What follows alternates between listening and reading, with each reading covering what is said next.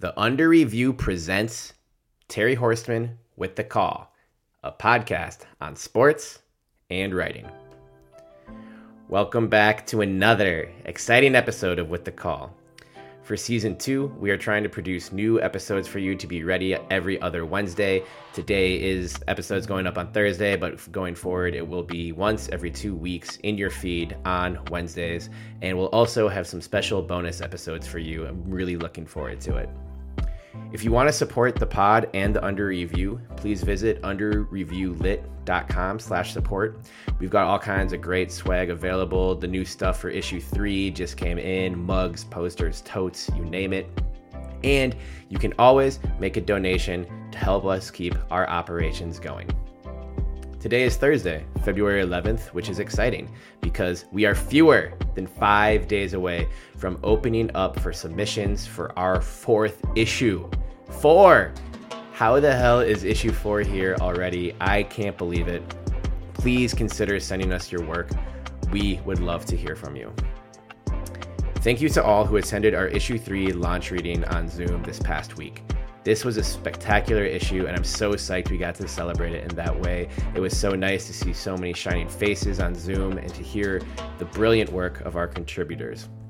If you weren't able to make it, don't worry. We'll be publishing the reading as a special podcast episode on Wednesday, March 3rd, in the same With the Call feed. My guest for today's episode of With the Call is the immensely talented Maya Washington. Maya is a filmmaker, actress, writer, poet, creative director, and arts educator. She's the writer, producer, and director of the documentary film Through the Banks of the Red Cedar, which tells the story of her father, Gene Washington, and the desegregation of college football.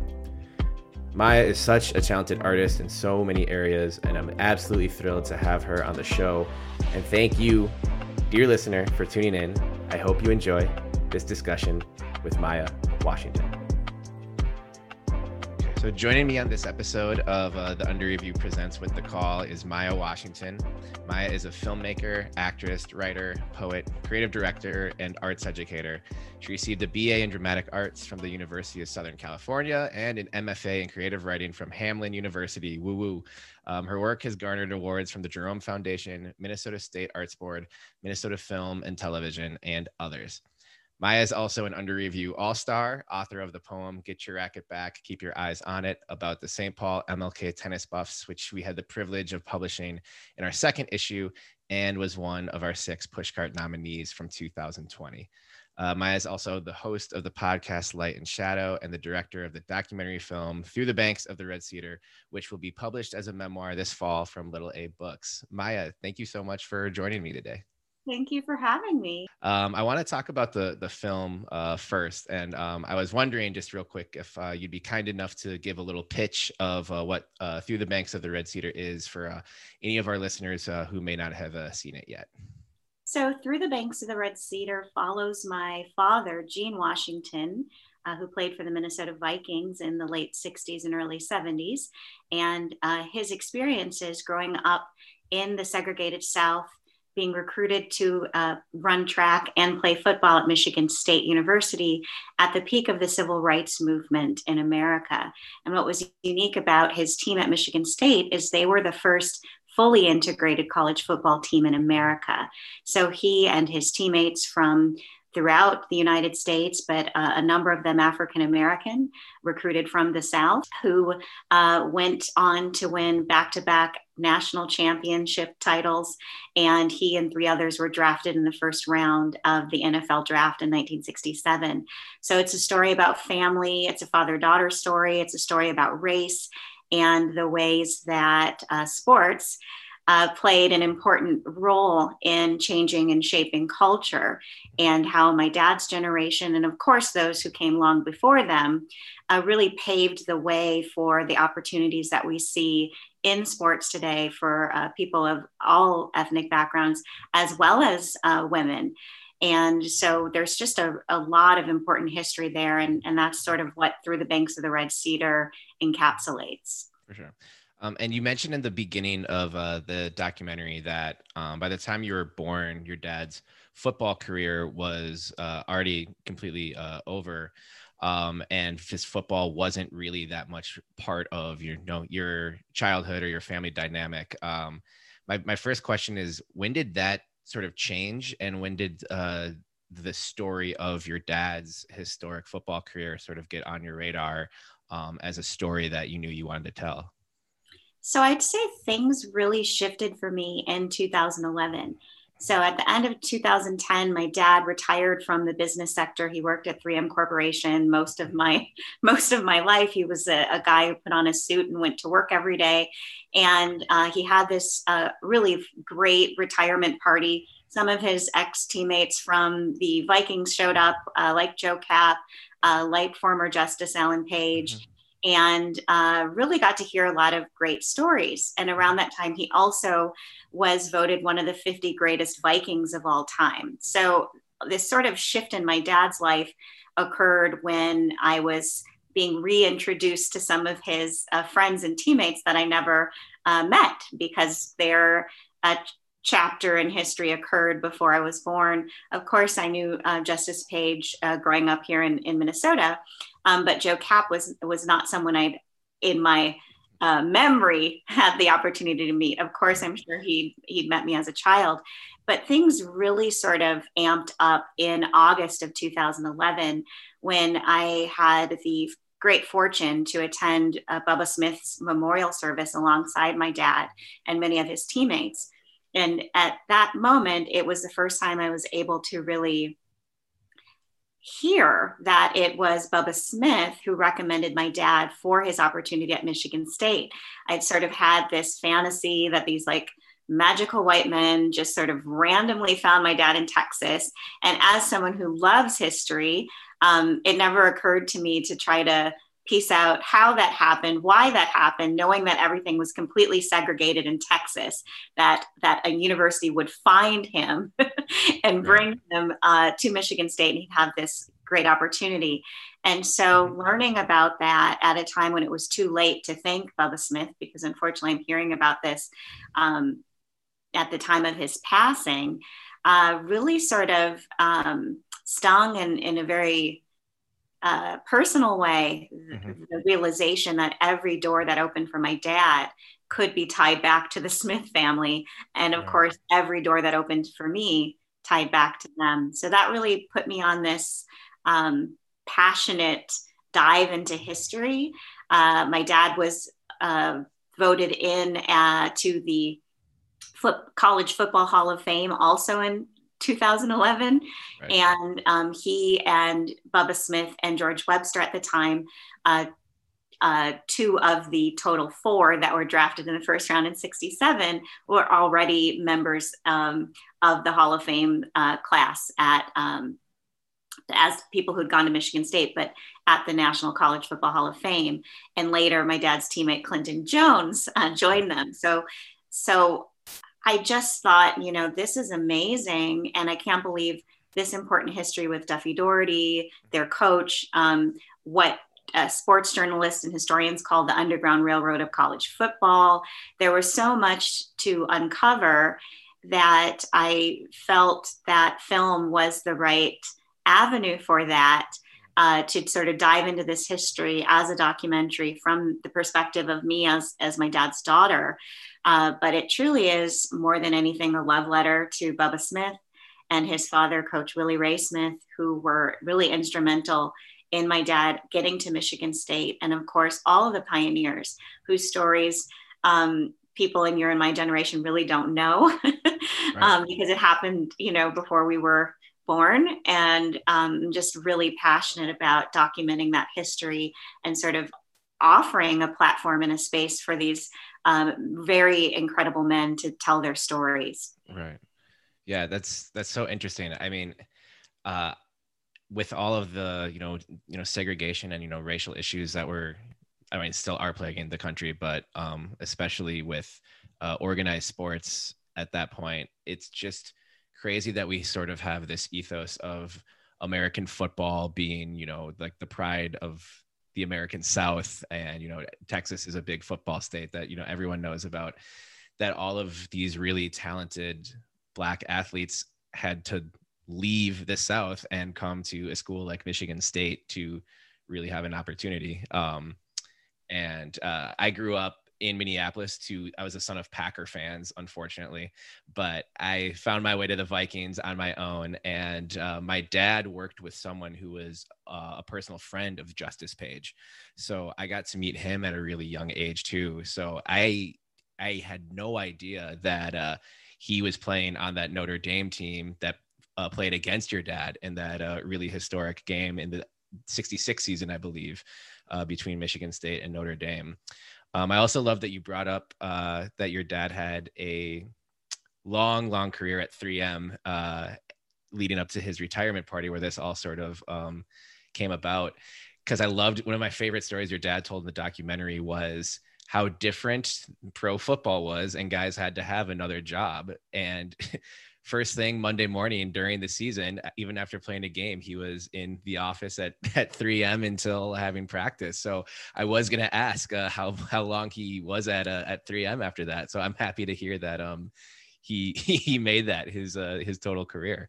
Yeah. He, you know, he, he worked at a few other corporations, like in between all that, he worked at um, Michigan State, um, what used to be Dayton Hudson, you know, the the the folks who started Target and right. Mm-hmm. um, you know I think it later became Marshall Fields and Macy's, but um, he worked for Dayton Hudson. He worked for um, Toro Company. He mm-hmm. worked for an African American hair care company called Lustra Silk at one point. Um, and then uh, eventually uh, returned uh, to 3M. So mm-hmm.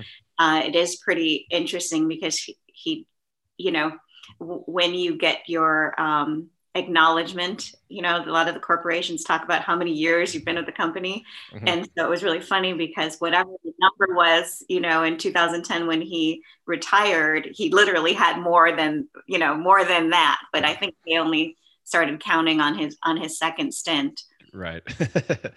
Awesome. Um, well i want to ask one more question just sort of about you know your childhood and like how um, the the football didn't really come into play. Um, you spent most of your childhood in the Minneapolis area, right?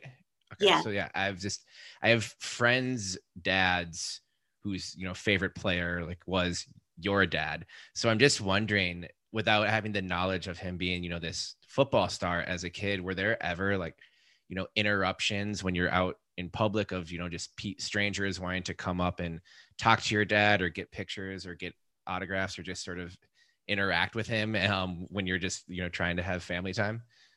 Yeah i feel like my earliest memory of something like that happening we were all out for family dinner and um, i was really young so it's like i don't really remember the context but i remember someone coming up to the table and asking my dad for an autograph and really having no um, context for that. I think i was more excited about whatever restaurant we were at there was frog legs and somebody ordered frog legs and let me taste them or try them. And i just thought that was the wildest thing ever that i was i mean to this day yeah. i don't think i've had frog legs ever again. Um, so i think it's funny that that memory coincides with that sort of experience with my dad. But um, yeah it was kind of weird because by the time i was you know coming up it would be more like people's parents. Um, my siblings uh, were around, um, so their um, kind of Gen X friends, right. you know, had, have those memories and and um, just would notice that in some situations people were very nice to us I noticed that, you know, or people um, were always saying hello. And I just thought it was because my dad was a really friendly person, mm-hmm. um, not realizing it was probably because they recognized him or, um, you know, thought it thought thought it was pretty cool to to meet him. Um, uh, so it's it is really um, interesting, I guess. It's an interesting and, and sort of weird um, it's a weird experience, I guess. right. Do you remember what the restaurant was? I don't. I feel like in those, like back in the day, um, the restaurant's now closed, but Rudolph's Barbecue was like yes. the, the spot. Yeah. Mm-hmm. I don't mm-hmm. know if you remember in those days when like Rudolph's was like, yeah, that like, that is fine dining, you know. absolutely. Um, I don't know if it was Rudolph's, but I feel like you know, in my memory, going out to eat if we weren't going out for pizza, mm-hmm. um, that was probably the type of place we were. You know. Right. Awesome. Yeah. Um, I I love that. Um, so I mentioned at the beginning, you know, this um, uh, documentary is also going to be sort of released as you know your memoir um, this fall from uh, Little A Books, um, and I think you know it, what's cool about that is you do often see you know books getting optioned for films and then being uh, adapted to films, um, and uh, maybe it's more common than I think it is, but I feel like I never don't often see uh, a film it go the other route going from a film to a book unless it's you know a, a corny novelization of some hollywood movie for you know a cash grab. Um did you always know you wanted to also write this like the the book version of this um and sort of what has uh, that process of uh, bringing it to the world in like adult an alternate form from its original form been like so for me for whatever reason um when i started my filmmaking career. So I started as an actress and a dancer and started making films in 2011. And my first film uh, is a narrative short film called White Space, and it's about a deaf performance poet uh, who's performing for a hearing audience for the first time. And so, of course, my first film being about poetry made sense for there to be. Um, storytelling across different platforms. So that was always conceived of okay, there's this short film. I can see the benefit, especially in the literary community, of uh, making sure that um, hearing poets and writers are partnering with deaf poets and writers and introducing the idea of having ASL interpreters at readings, um, at performances, so that we can be more inclusive in that way. And also had a third component in addition, well, kind of turned into like four components. So you have the short film, you have um, ASL interpreters at readings and not sort of how we're uh, accustomed to seeing it maybe in the American theater where uh, a sign language interpreter sort of down stage right, sometimes right. off off the stage, um, away from uh, the action that's happening, just trying to kind of reinvent what that might be if we truly had more um, inclusive uh, live experiences. Uh, it was also visiting schools, sharing the film, doing um, residencies and educational workshops uh, with young students and um, not so young students, um, college students as well. And then the final component was uh, a poetry anthology that had the work of deaf and hearing poets and artists that I edited, as, as well as um, uh, fine art. So uh, over the years, it's just sort of my mo as someone who dabbles in so many different art forms. And um, it's very surreal in 2020 seeing what's happened with covid and uh, the extent to which everything has had to move to virtual spaces or the idea that we're telling stories in hybrid ways. Now this was something i was sort of dabbling in like 10 years ago. Um, so it's kind of cool to have a project of this scale uh, be able to sort of arise, like rise to this moment. So with Through the Banks of the Red Cedar, even before the film finally came out, uh, I have been doing uh, artist residencies, educational touring, um, talking about these issues, talking about the desegregation of college football at colleges, at high schools. Um, a group of elementary school students were able to come out and see the film. Uh, I also worked uh, in collaboration with a couple of um, photographers here in uh, the Twin Cities, Tom Baker and Hannah uh, Foslien, on a huge project with um, Hennepin Theater Trust. So when the Super Bowl was here, I don't know if you remember, on Mayo Clinic Square, we had large portraits, like huge 40 foot portraits of right. um, my dad, Carl Eller, mm-hmm. and um, Justice Page, along with quotes from the film. So that to me was sort of a big uh, opportunity to have this storytelling in a public arts uh, right. format or in an urban um, art gallery, so to speak, to just cover the side of you know a giant building in the middle of downtown Minneapolis uh, with these ideas and with these topics. So by the time an opportunity to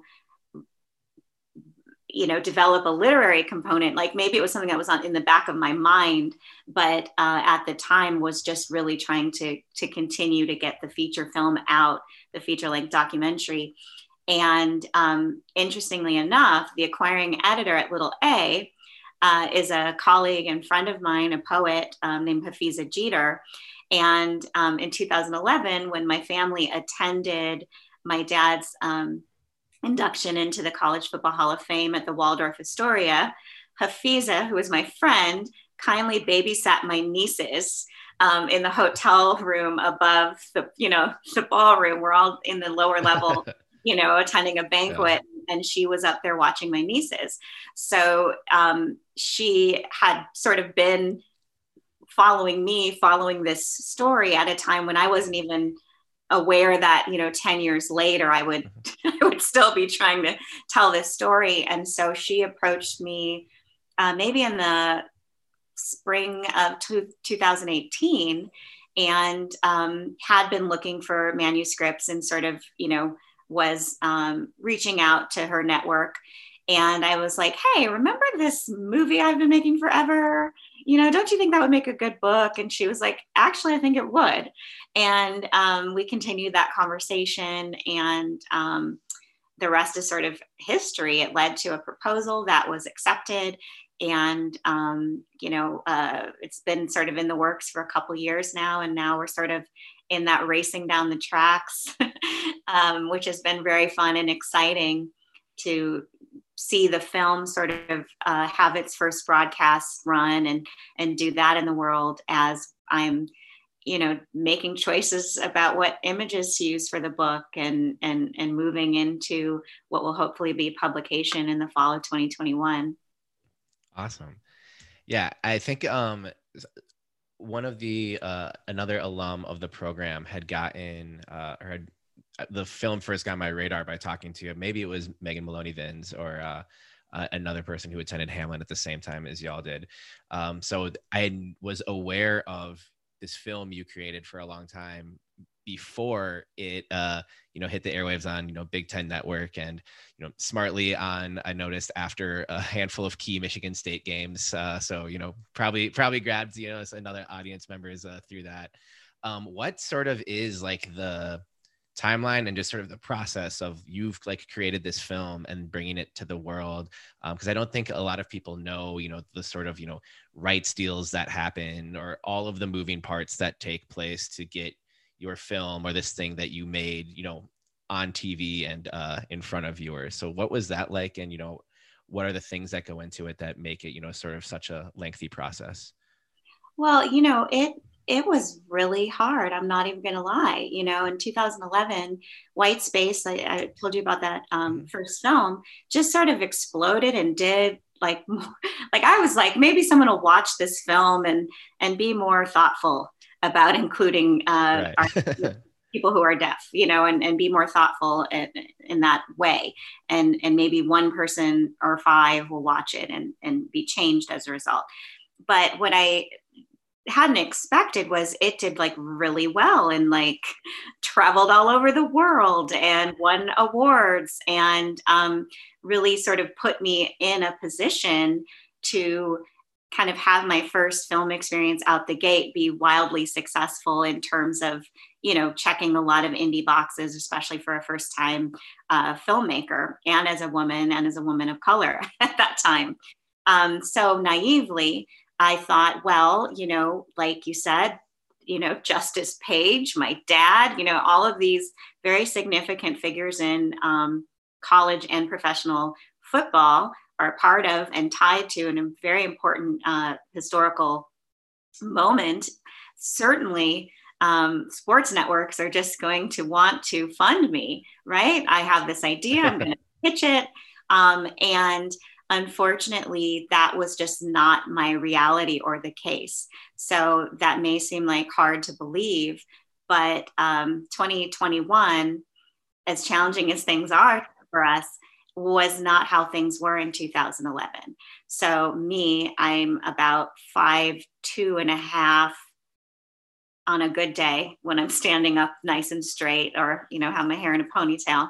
Um, and I'm a woman and, uh, you know, ran into um, a lot of challenges where um, it just was profoundly challenging in so many ways. Navigating sort of the the boys club of um, college athletics um, navigating uh, rights usage with the nfl um, just a lot of things that made um, what should have been a slam dunk, right? And what now that the film is out, people are like, "This is amazing!" Right. And and uh, you know, since it's been out since 2018, you know, this should be a 30 for 30 right you know you know like audiences are going bananas and i'm like i don't i don't disagree with you but you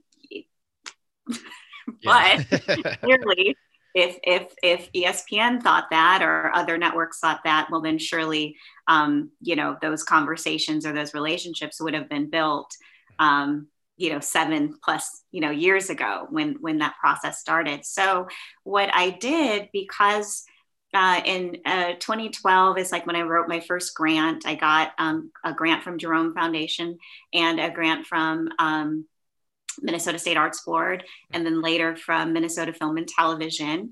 And so those were kind of the first big anchor um, foundation support, um, state support for the project.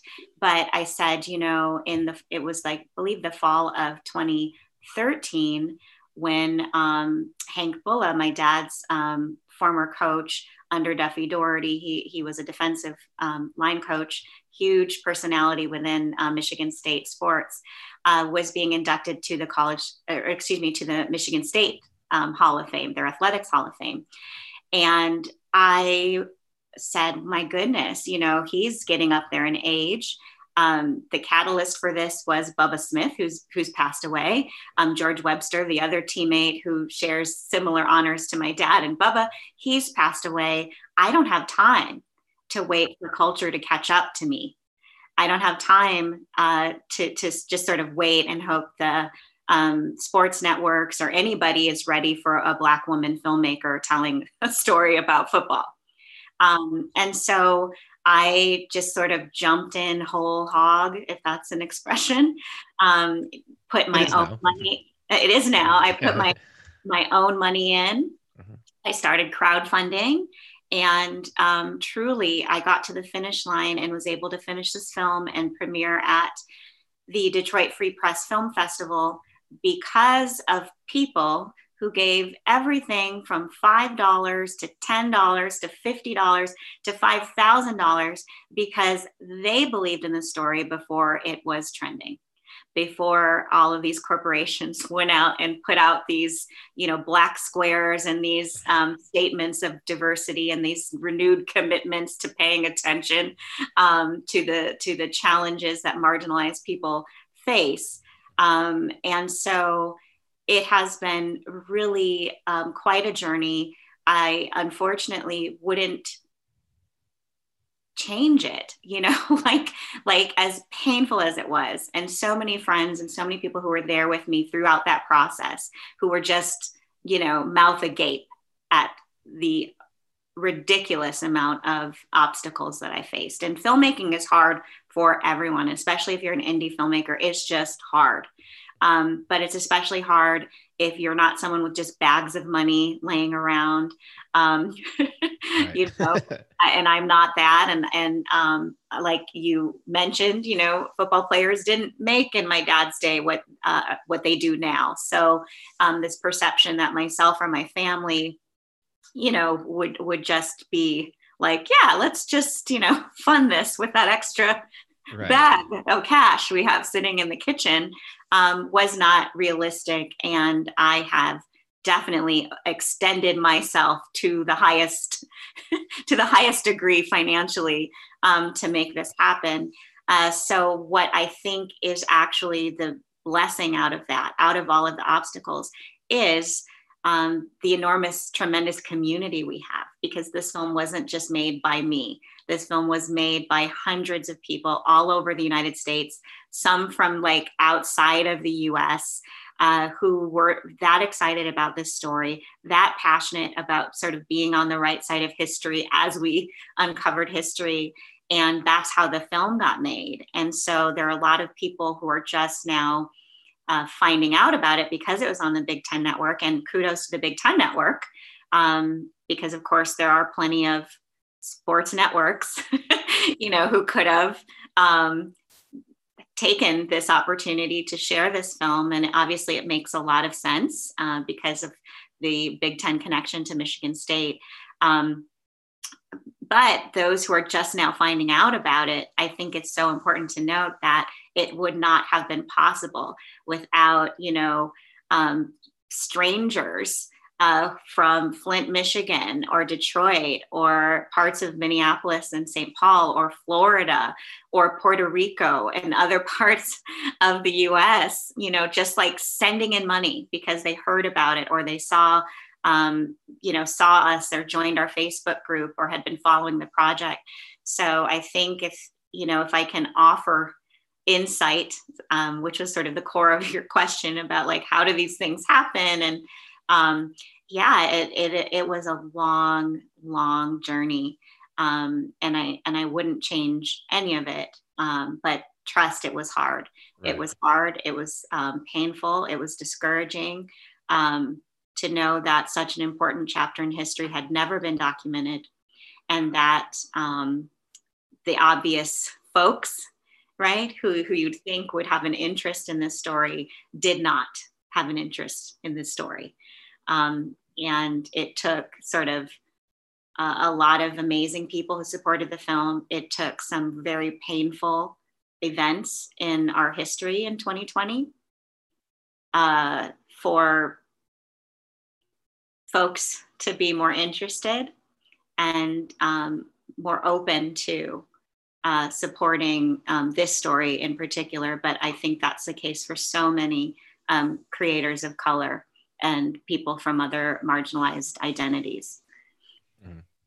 Yeah, that's just so encouraging and like equally maddening just simultaneously to hear because like I was like kind of you know a football nerd growing up and how that happened was my grandma just got me you know piles and piles of NFL films tapes for Christmas uh you know multiple years. So i was like watching all this like old film and stuff. So it's not like the nfl and you know these sort of you know gatekeepers in the filmmaking industry have been disinterested in you know the history of football. But telling the story of you know when you know maybe the decision makers didn't look so good or you know they weren't treating players well um and i had totally forgotten that it took people like like your dad and Justice Page and uh, Clint Jones, and I'm blanking on who the fourth member of, of the Vikings was, but who didn't go to training camp that year, and then Charlie Charlie West. I think Char- yes, mm-hmm. right, and then surprising like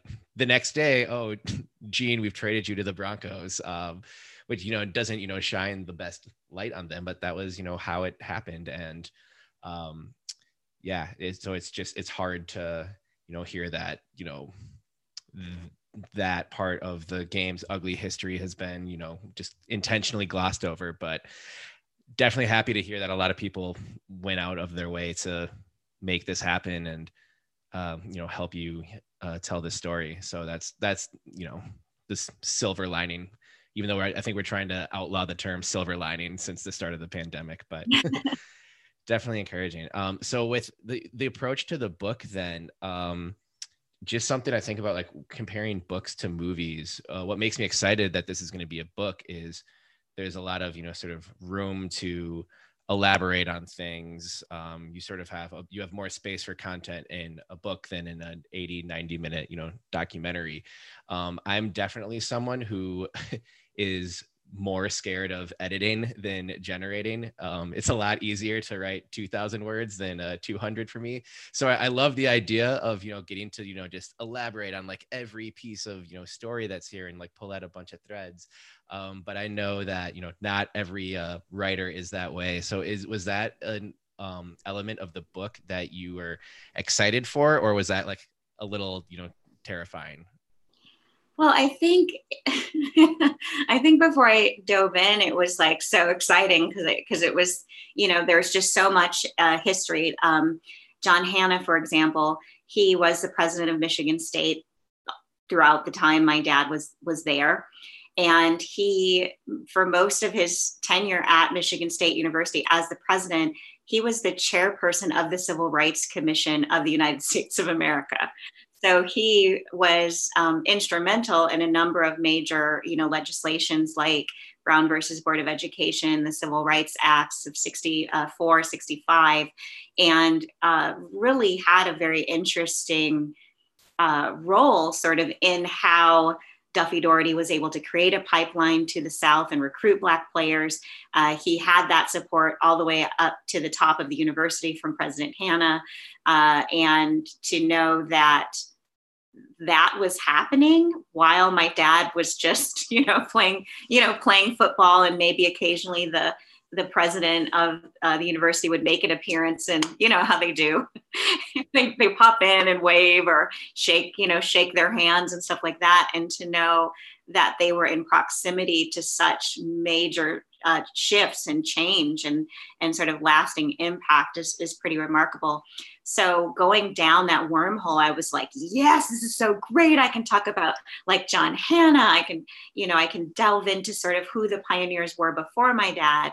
Uh, in 1913 uh, gideon smith was the first uh, black player at michigan state. Um, it, there were other Black players throughout the Big Ten Conference, uh, which was uh, formerly the Big Nine. And then there's this whole, you know, it kind of very uh, quickly got overwhelming and became like the hardest part because um, when you're writing a historical narrative, um, there's things that I'm super excited about that um, visually you can kind of uh, I don't want to say cheat your way through, but you can kind of cut to the chase in a way in film that in prose um, wasn't necessarily the case. Like if you're going to go there, you really have to fully flesh out um, that storyline or that sort of um, thread that you're going down. You can't just be like, and, you know, I mean, you could, you know, he was the chairperson of the Civil Rights Commission, but it's far more interesting um, to kind of think more about uh, not just uh, that that fact exists, but the context around that fact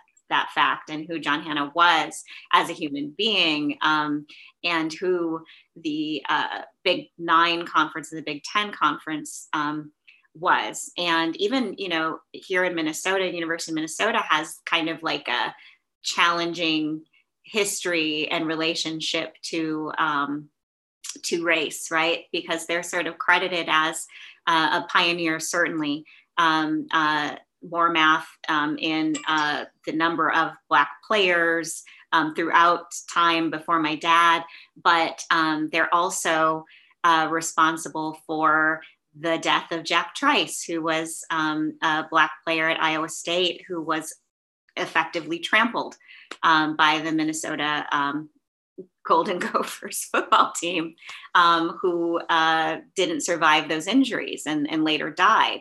So there's that kind of stuff um, that's in the book that I'm really honored and grateful to be able to kind of shed light on because um, these aren't uh, well known stories in uh, college football. And I think um, telling them from the perspective of a non a non footballer, you know what I mean? Like as someone who's really just since 2011 um, followed football, paid attention, learned, you know, attempted to try to to become um, a scholarly researcher in this in this world.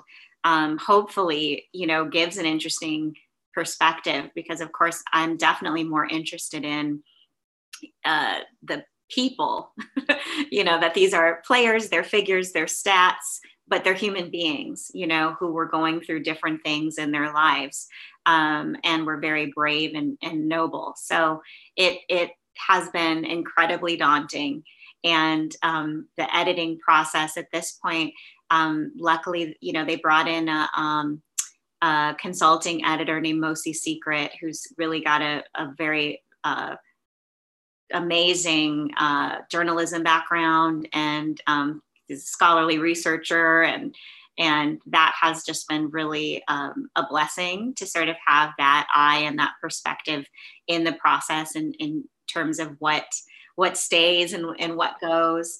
Um, but I would definitely say the amount of history and the amount of connective um, threads um, it's been the hardest, the hardest, the hardest part. And um, as a poet, truly, you know, um, a poet writing this much prose is is is is intense. I'm not going to lie. Right.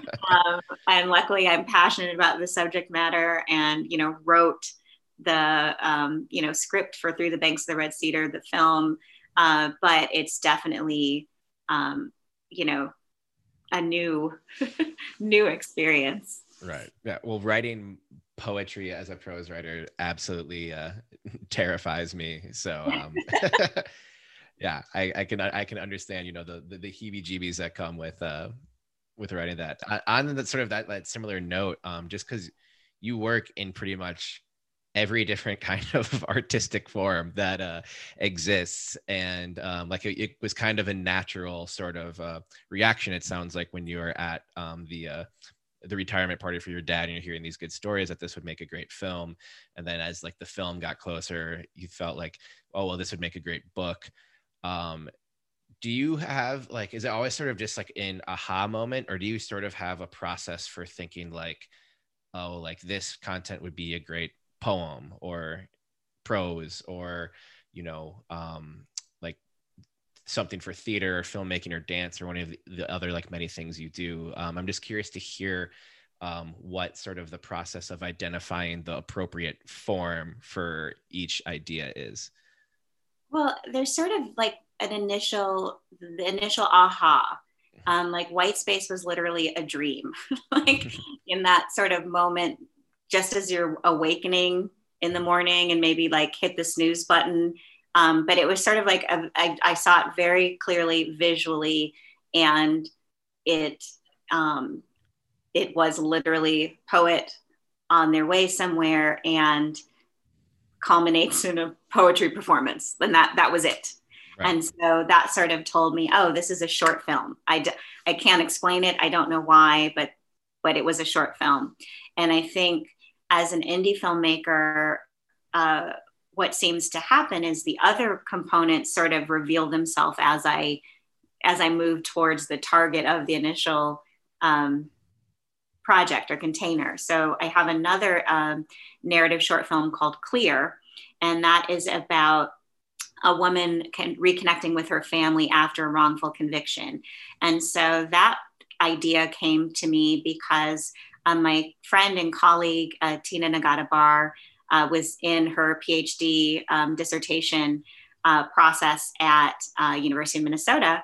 And when she shared with me what she wanted to do her dissertation on, which was um, reentry benefits and resources for exonerated people, uh, she educated me on how challenging that is. That I assume when we see those um, news reports where it's like someone's been released from prison after 30 years for a crime they didn't commit, and you see their family crying, and you just imagine they go have you know a, a great big steak dinner, and you know you know uh, get a big bag of money from the government. you know, and move on with their life. But unfortunately, that is not the case. Um, many people fare worse than um, their counterparts who may um, have been guilty of the crime they were convicted of or uh, who may have you know served a, a, a, full sentence but are eligible for certain reentry resources or have certain um, things to sort of help them uh, reenter. And so uh, that was really fascinating to me. And as her friend and as someone who you know lives in minnesota thank goodness we, we are blessed to have great you know uh, public funding for the arts. Um, I said to her, I said, you know, I think this would really be a, a, a great film, and so let me um, let me think about this. I would love to like see if I could write something and work with you to see if we could use that film to uh, further uh, educate people about this issue or, or, or, build awareness. And so I was able to get a grant from Minnesota State Arts Board uh, to complete that project, and it came out uh, the same year that uh, Through the Banks of the Red Cedar came out. So, like, that idea was okay, I'm going to do this and I need a break because I'm exhausted because I've been making this feature documentary for like six years. I'm going to just do this other little thing, right. you know, called Clear.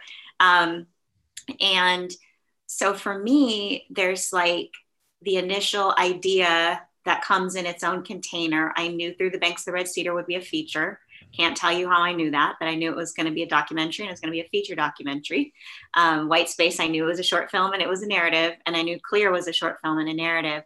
But oftentimes, um, your road to getting that work funded, if you are not working for hire, if you're actually going the indie route, um, the path to building community, building an audience, for me, everything that I do does have some kind of social impact or education component that um, as an artist, uh, as much as I enjoy making art and being around artists, um, I don't just make art for myself. You know, like there are things I like to do, you know, that artistic for myself, um, like, you know, cook or, or draw or something. But it's so much more fun to cook and then have people over and share the food that I cook, you know. Um, so for me, it just sort of has just happened very organically that there's always some kind of educational component and some opportunity for the community to engage in conversation about the issues that a film represents that that it's true storytelling uh, with a purpose um, that the work hopefully is inherently entertaining and interesting and compelling and of you know high um, artistic merit and and those types of things but that it's really meant to exist pretty much in any place or space where people are that could inspire conversation or dialogue or even action. Um, with clear there are uh, people in uh, the legal field in um, uh, criminal justice who aren't even aware of that that particular issue. You know you know about the innocence project and most of the uh, content that we see about those issues is really focused on, you know, the exoneration and not sort of what happens once someone is exonerated, how their life has been uh, irrevocably, irrevocably changed um, because of their uh, conviction. Um, so that's sort of um, a long-winded way of explaining how right. you know how, how these things happen but i just i just love um, i love art and i love the ways that you can tell a story through photography um, through film through poetry through literature through dance through theater through you know live um, performance through um, public conversation and discussion. And I think the arts are just a really great way that people who otherwise wouldn't maybe be in an artistic in an artistic setting or artists who might not be exposed to um, you know a social issue um, are able to kind of have that experience through the work I try to to create. I try to create an experiential um, witness to story. Right.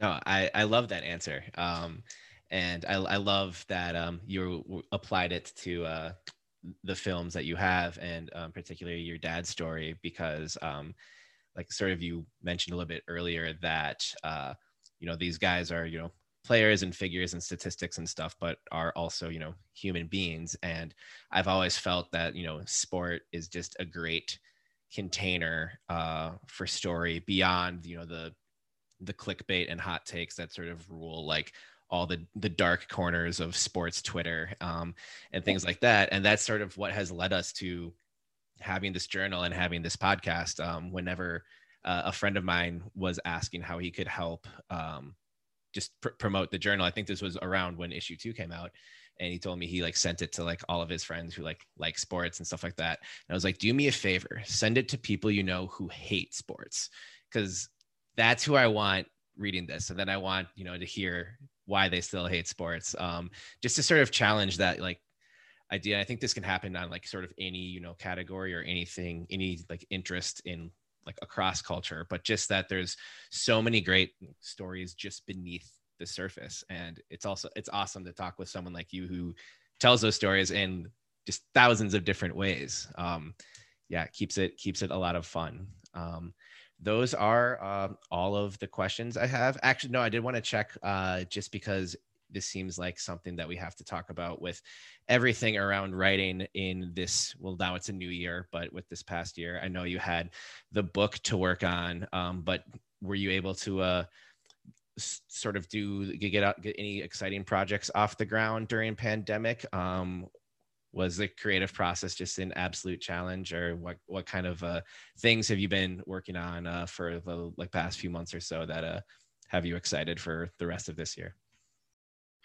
i think it's just yeah it's just survival to be to be quite honest and just sort of um, you know just to get the sort of the book to where it's at um, and um, what's interesting with Martin Luther King Day coming up, um, that like that was a revision day. I remember like that. I think um, the draft that um, Mosi Secret, uh, you know, worked on and gave notes on was like a draft I finished on Martin Luther King Day 2020, not realizing where where we were headed. Right. You know, go down, you know. Um, and uh, yeah, so pretty much like the book um, getting through the banks of the red cedar ready for broadcast and getting that out um, just trying to be of service to the to the community so there's been you know a few ways that i've just been quietly trying to support the community with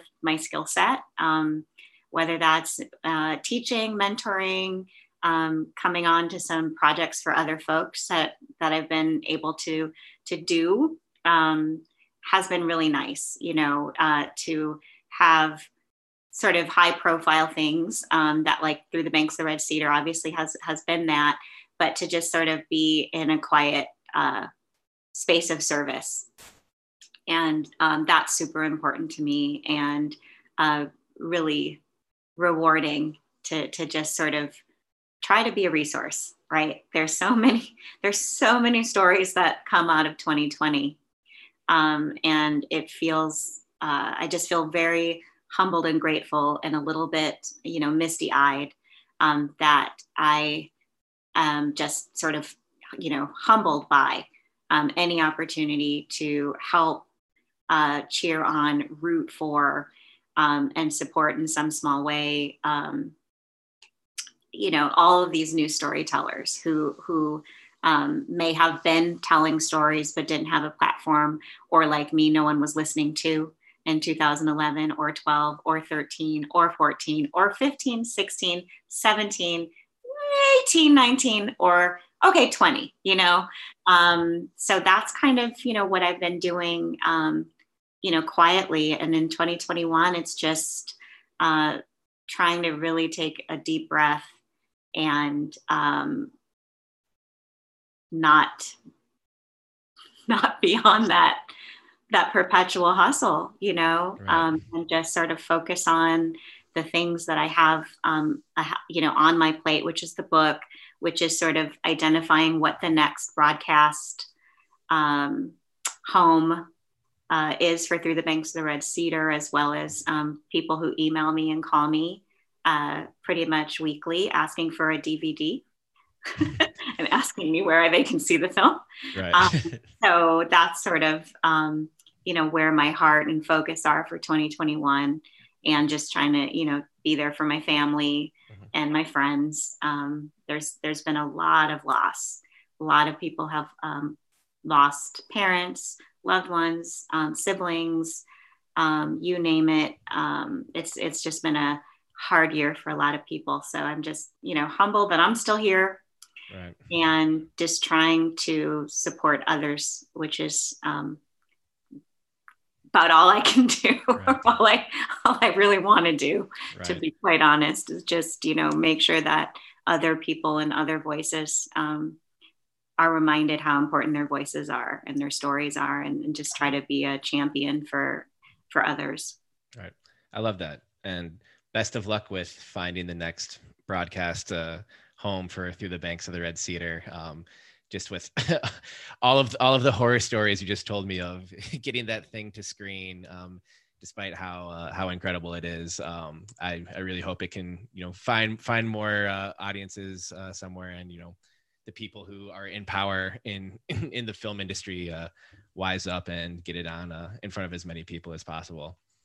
Um, well, thank you again, Maya, for uh, taking the time for this. Um, we sincerely appreciate it. Um, love uh, getting the chance to talk with you. Love having your work in our journal. Um, so, yeah, thank you so much. Thank you. Thank you to, again to the great Maya Washington for joining me on this episode of the Under Review Presents Terry Horstman with the Call. Make sure you follow Maya on Twitter at I, Maya Washington, and check out everything else she's got going on at themayawashington.com. And much thanks to you, dear listener. So grateful for you spending this time with us, for tuning in to this episode of With the Call.